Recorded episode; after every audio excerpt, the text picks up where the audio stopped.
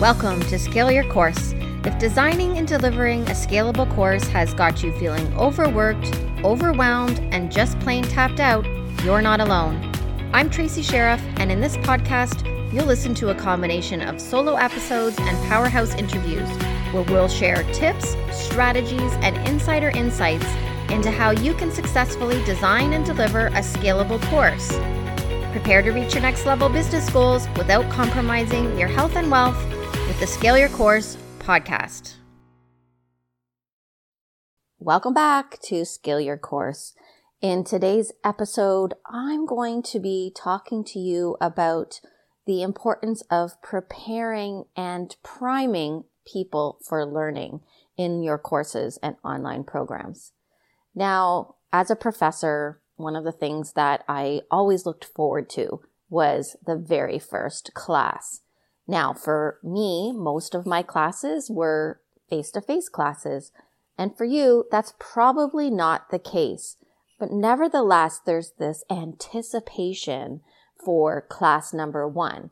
But there's also a lot of nervousness, nervousness that can occur from you as the teacher, guide, mentor, facilitator, and nervousness for the student. They're often engaging in something new. They're often engaging with people that they don't know, and they may not be sure what to expect. Now, the expectations in academia and what students might experience inside of a course where they're working towards a diploma or a degree are far different than the online space. Emotions may not run as deeply as they do in the classroom. But what I'm going to be talking about today is understanding how we can really set the stage for success, not just in the first class, but each and every time where learning is happening. Now, prepare and prime are often synonyms of each other or used in that way when speaking. But for the purpose of teaching and learning, and for this episode, I want to emphasize the difference. They are indeed two very different things. So, what I see in the online space is that people are really good at preparing students for learning, but they're not doing the best job priming students. I can say that because I have engaged in many different courses and programs. I'm a lifelong learner. I'm actually a bit of a course junkie. I'm sure many of you can relate to that. So I've not only been a teacher and facilitator of learning in the online space, I've also been a learner. And this is something that I identify right away. And I know when someone is being really intentional in their design of the learning experience when this preparation and priming has happened, specifically the priming. So let's go back to the differences. According to WikiDiff, I didn't even know that was a thing, folks. But according to WikiDiff, the difference between prepare and prime is that prepare is to make ready for a specific future purpose and to set up and assemble, while prime is to prepare a mechanism for its main work. So, what does that really mean?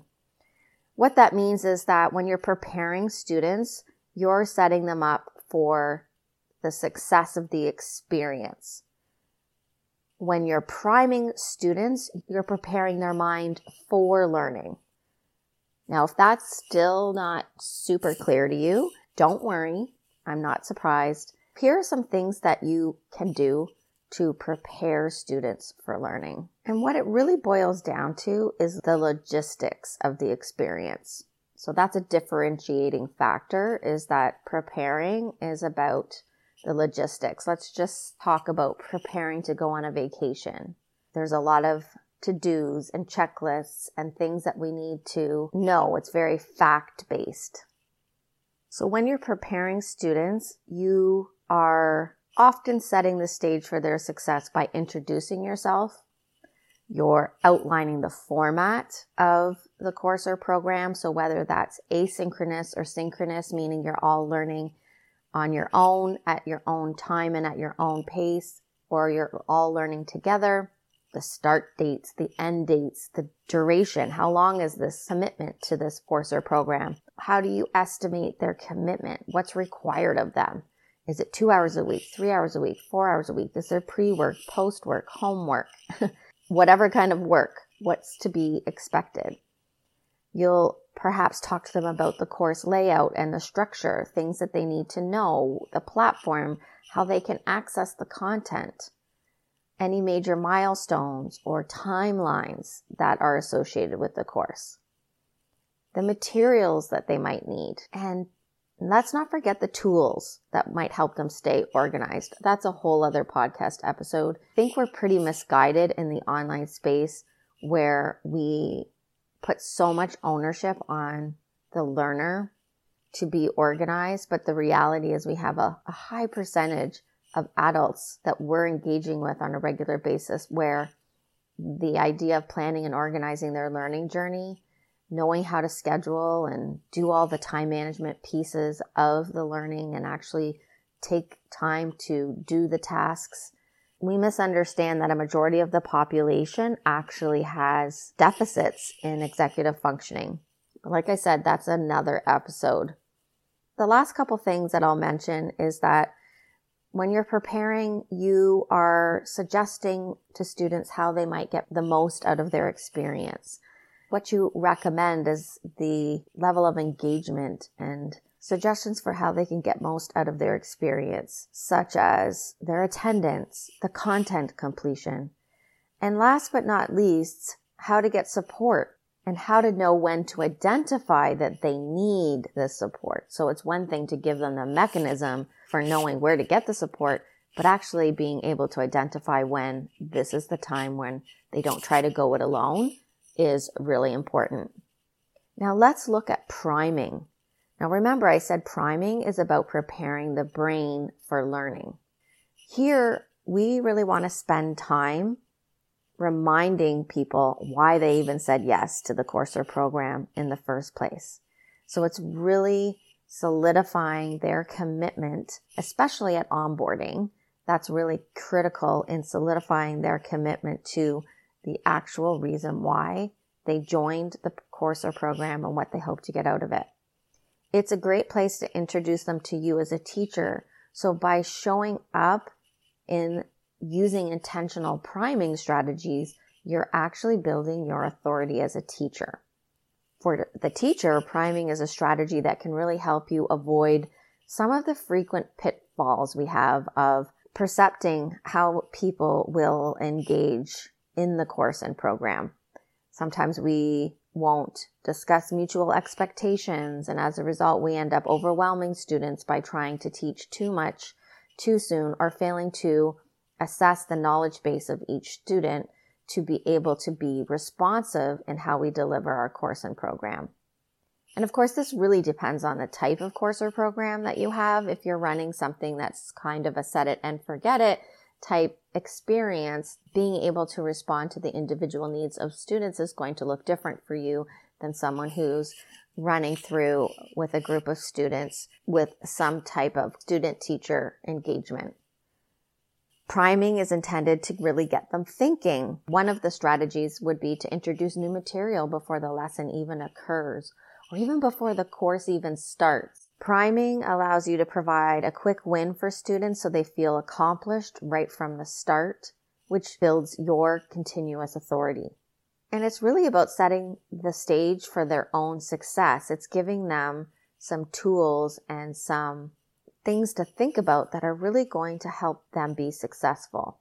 We know that student success is going to help build your revenue, your retention, and your referral base. So it's really important that we focus on the client experience. Now, I talked a few minutes ago about activating the brain.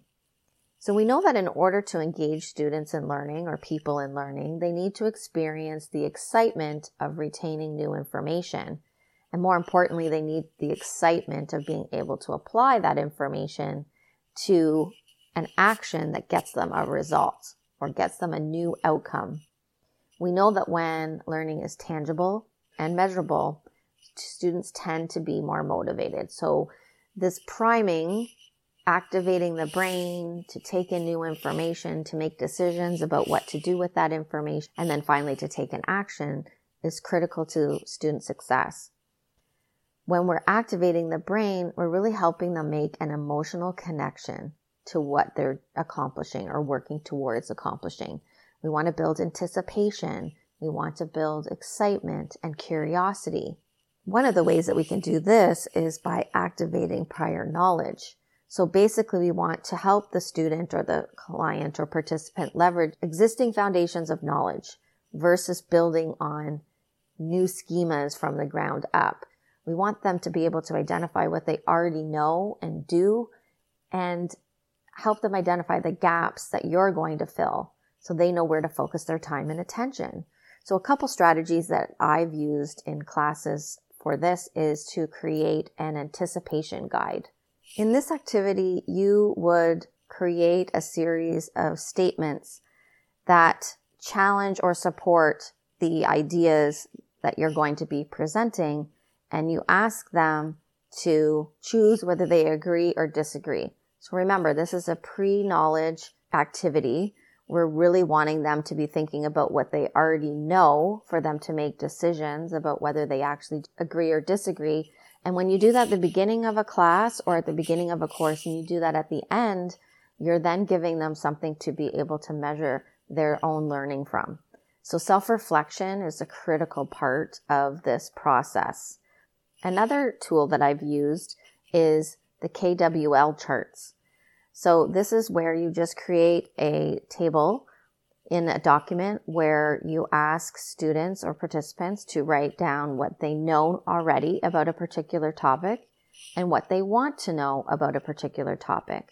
These are really great for them to even submit to you if you're open to devoting some time to looking through them because the purpose of doing this type of activity should not only to be informing or priming the student, but to be informing you as well as the teacher especially if you're working through a cohort model. Cohort model would definitely lend itself to a KWL chart. And now you're probably wondering about the L. The L is actually what you've learned. So the K stands for what you know, the W stands for what you need to learn, and the L stands for what you've learned as a result of participating in the class or the workshop. Again, it's another great tool for self reflection and for you and for the student to be able to measure all that they've accomplished in their time with you. Another way to prime people for learning is to give them the opportunity to set goals for themselves. So you have set out your big promise for your participants. This is where they get to set three to five of their own goals and then prioritize them. This really helps to increase the ownership that people take on their own learning, their own participation, their own level of engagement, as well as perhaps, depending on how you set it up, can give you insight into additional pieces of content and experiences that you can add to support that. We want to remember that our sole purpose for priming learning is to reduce overwhelm in the student.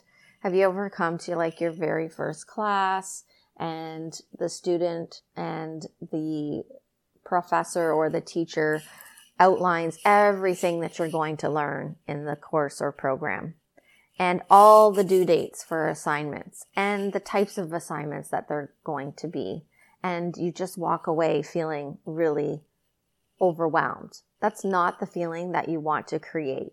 There is a place for the logistics, the preparing part, of the course, we don't have to give it all at one time.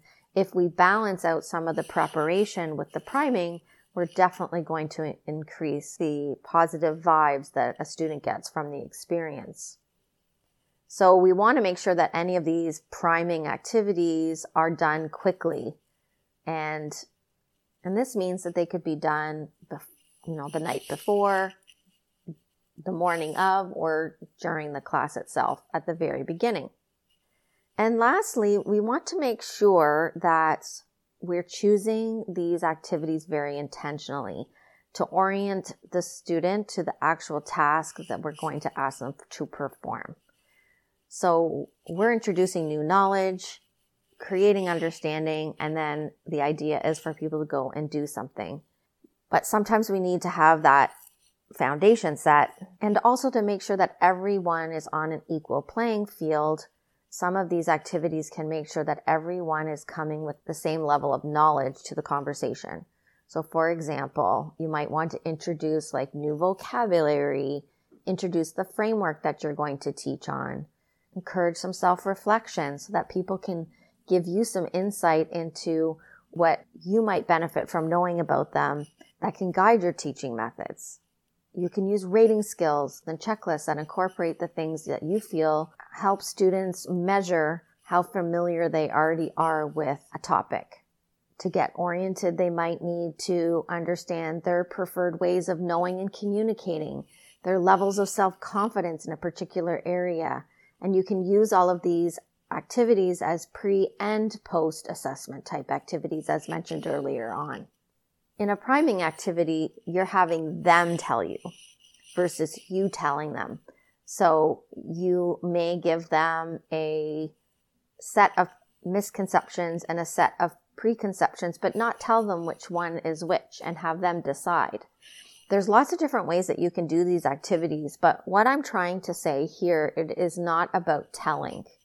It's about helping people uncover what they already know, what they already think, and maybe even what they already are doing, and then helping them assimilate that once that is activated, that reflection is activated, using that information to inform how they engage with your content and how you engage with them or create new content. So I'm hoping by providing some of those examples, you'll be able to see what the differences are between preparing someone for learning and priming them for learning. Preparing being around the logistics and the priming being about activating the brain. So I'm hoping that this will inspire you to think a little bit about how you are setting the stage for success for your students. Are you just preparing them or are you actually preparing and priming them for the experience that you've created? Thanks so much for listening. Have a great day.